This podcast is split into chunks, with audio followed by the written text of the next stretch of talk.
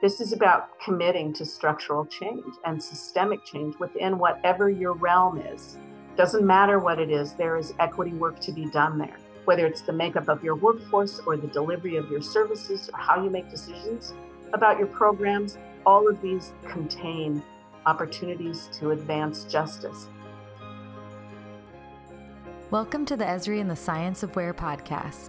You just heard Darlene Flynn, Director of the Department of Race and Equity in Oakland, California, explain how governments and businesses can work to achieve racial equity across all facets of their organizations. Esri's David Gadsden investigates how modern tools like mapping and sophisticated analysis can empower organizations to see and dismantle systemic racism and promote equity. Hello, Darlene, and welcome to the Esri and the Science of Where podcast. Thank you so much for having me. You're the director of Oakland's Department of Race and Equity, which was the first department of its kind in the state of California. Can you tell us about the mission of the department and your role within it?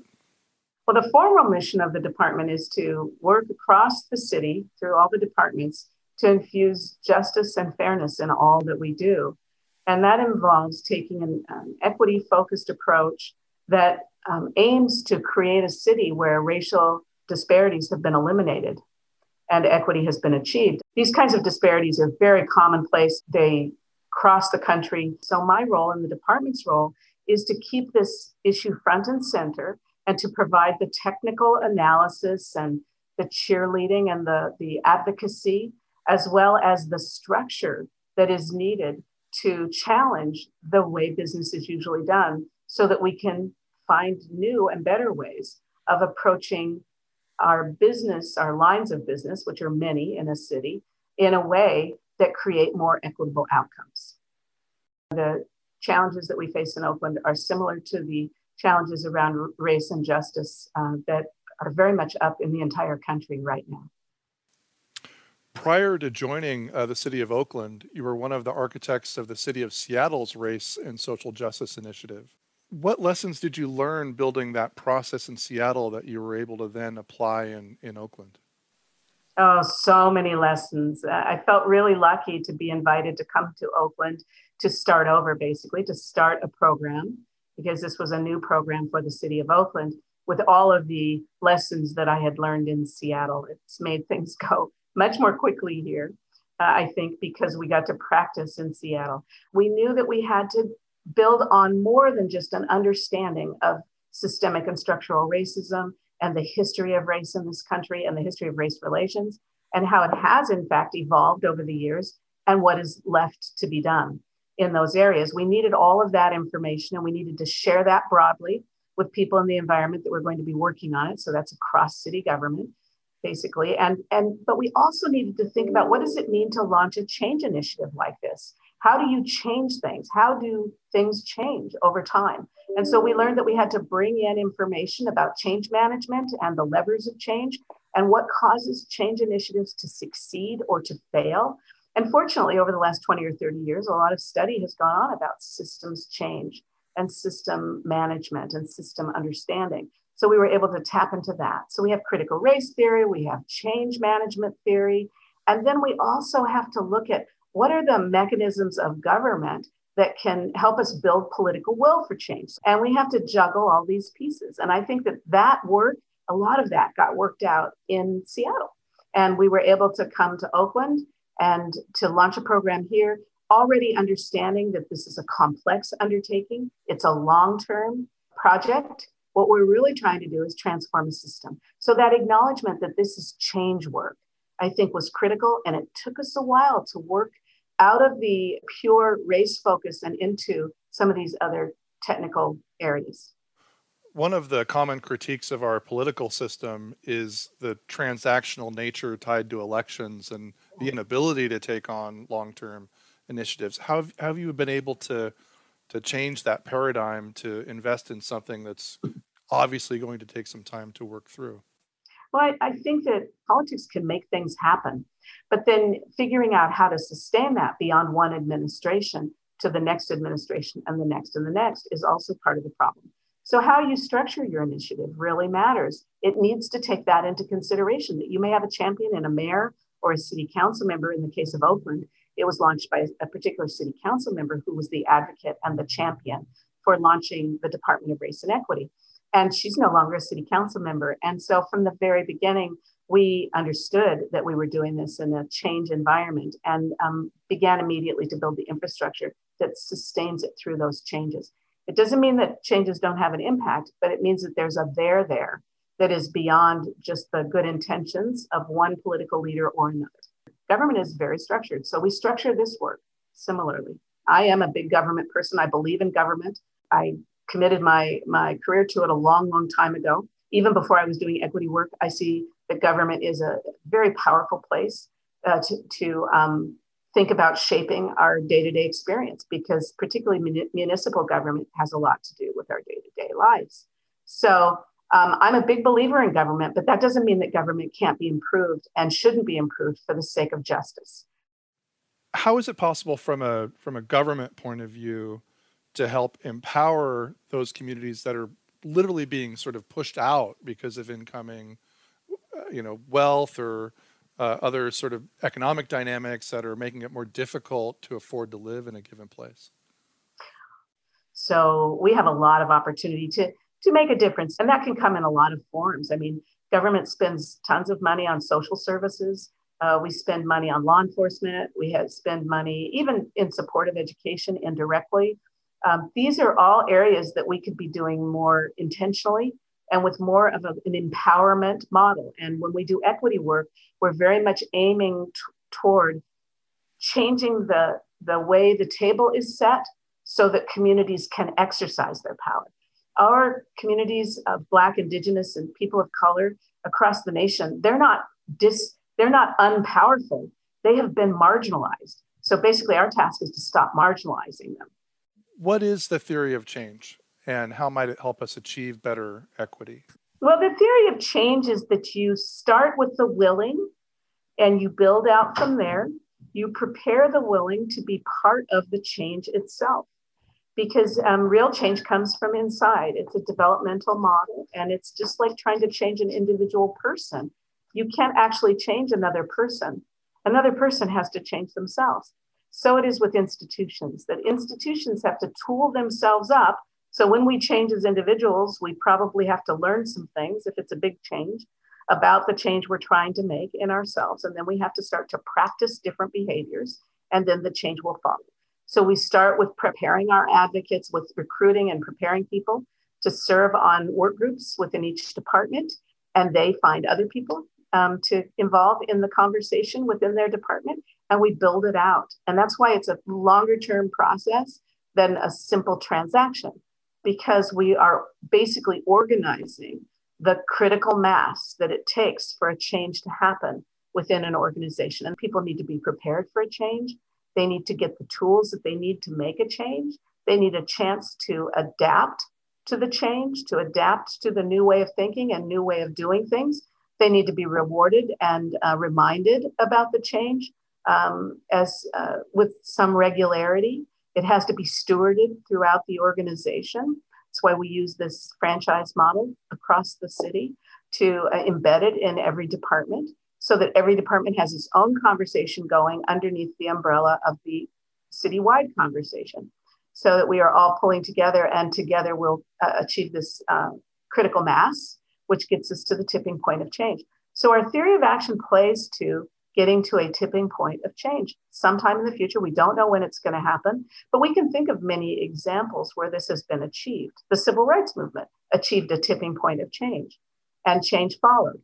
And I think right now we're in a national movement building time that may lead to another tipping point of change, but we can also do that locally within our own institution despite this being a very long term process, are there moments that you can think of or examples where there was an immediate positive outcome of this process? Yeah, I mean, I think that we have a very structured approach that we take to look at an issue using what's often called a racial equity tool. I call it a um, more of a racial equity impact analysis, I think is a better way of describing it because it's a little bit like an environmental impact analysis so people can grasp it a little bit where you're asking yourself the question uh, what will the impact of this action be uh, or maybe this menu of choices and actions which ones are going to have which impacts on equity which ones are going to close disparities are most likely to work to close racial disparities that we're currently experiencing, and which ones uh, could make it worse. There's a point at which the thinking that is embedded in that worksheet, if you will, that guide, is um, can be internalized, and technically you don't even need it because it's kind of obvious once you get it. With enough time and practice, it is just the way you do things. It's the way you think about the world. It changes how you perceive the challenges that a city like Oakland has and and it, it it will infuse itself into everything we do and we teach people to do that and in so doing it they actually learn what the issues are because it requires that they engage the public. So the departments do more of the community engagement around this equity work. They have to in order to find the equitable outcomes. We must have the community at the table and um, helping us understand the problem more deeply and also helping us craft different kinds of solutions. What often happens in government is that somebody has a great idea and they want to launch this great idea. And of course, they're very hopeful that it will have positive impacts on the community. And perhaps even on marginalized communities. They're hoping to make things better, but there's no analysis behind it. We do the analysis first and then we decide what to do. We're actually going through a thought process that's completely different. And that changes people. Eventually, it will change the institution. And in the meanwhile, we get some better products through that process. And those products become the excitement for the next one because it's actually a very positive experience to get to that point where the community is in a different relationship with the city, where the outcome is something that the community appreciates rather than is damaged by or traumatized by. Success tends to feed success. Would it be a fair analogy to it like a construction project that you're required to do some type of environmental impact so that any city program you sort of take this lens of what would the impact be on racial equity in order to to move forward? Yes, that's exactly how it works. And as a matter of fact, I mean, it's sort of funny because I use the environmental impact statement story to tell people how things change over time because I've been in city government long enough.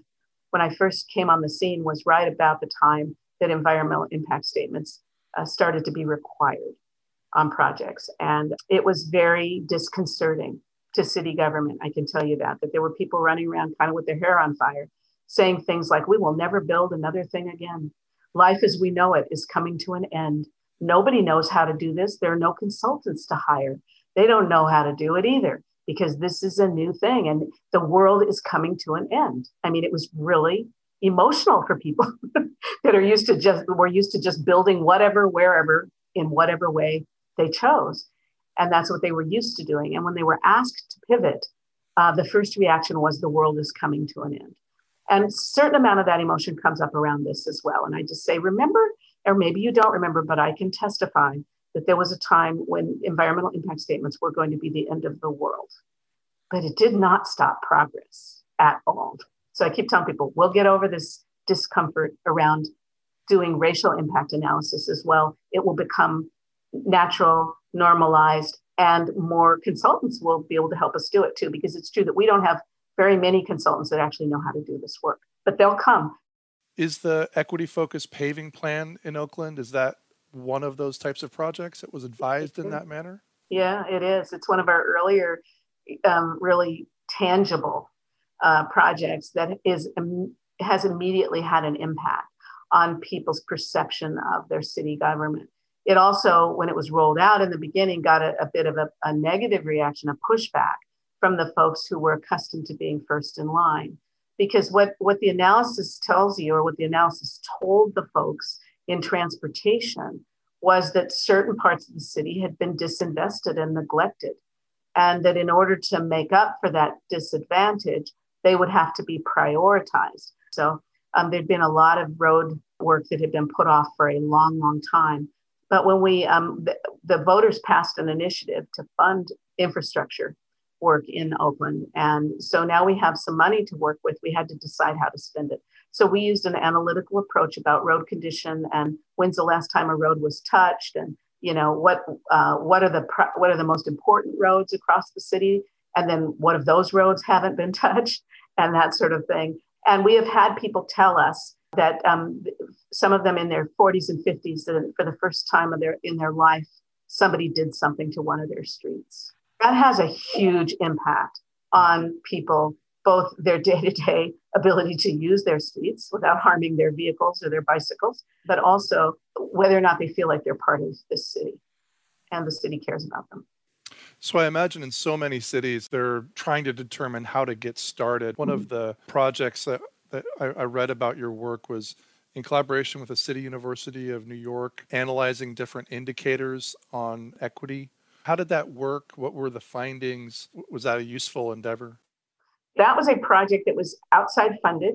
We applied for a grant basically to be part of a cohort of five cities, and we were selected. They wanted to, to test and to launch about how to structure a, basically a dashboard of sort. They were calling them equality indicators. We call them equity indicators. So that was invented and designed by the City University of New York. Rockefeller funded five cities to participate in it, and Oakland was one of them. And so this is something that has been talked about for years in Seattle. All the years I was there, we were going to try and do some sort of an equity dashboard. And it has turned out to be a really powerful focal point for the city of Oakland. We use data all the time to determine what we need to be focusing on. So, what this basically gave us was a tool, another tool for educating people about conditions in the uh, in the city of Oakland that they might or might not be aware of and also quantifying them in a way that they told a very powerful story.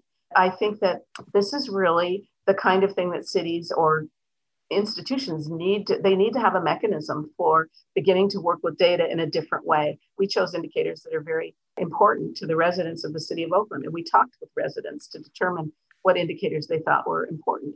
So we shaped it around what the city's needs were, and our score was quite low. It was 33 out of 100 and um, but not surprising. It certainly wasn't surprising. We didn't expect a high score because we already know about the disparities in Oakland. But now it's in a report, and it, and other people can access it, and they can read what we wrote and what we looked at and why we looked at it. They can even access the data that's behind each of the 72 indicators, and it has served us very, very well. What are you excited about going forward? What's on the horizon that, that you're looking forward to working on? Well, for a person who has kind of a 50 year look at this institutional equity work uh, in, in city government. I am so excited to be catching this justice wave that is sweeping across the country. Um, Seattle was way ahead of its time 15 years ago in taking this on so overtly and intentionally. And um, it was it was great because we were able to you know be innovative and groundbreaking and create something that is rep- replicatable and is being replicated across the country. But um, there is nothing like being on a wave of change like we're experiencing right now. Because what that means is that it's not just isolated to a few cities, although we're not so few anymore, but it is something that um, many, many institutions are needing to look at.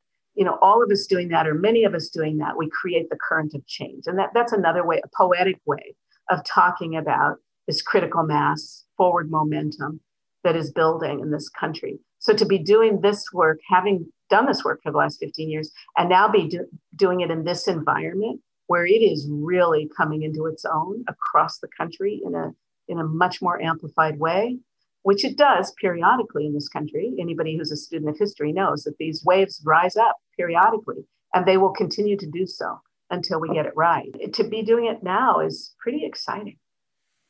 So grateful for your work last question what guidance do you have for local government leaders that are just getting started they know they need to bring about this change what would you advise well first of all is recognize that that's what you're doing i think that oftentimes when jurisdictions or any organization it could be private sector or nonprofit sector um, decides that they want to become more active around justice and equity they don't recognize how deeply injustice and inequity is built into our systems.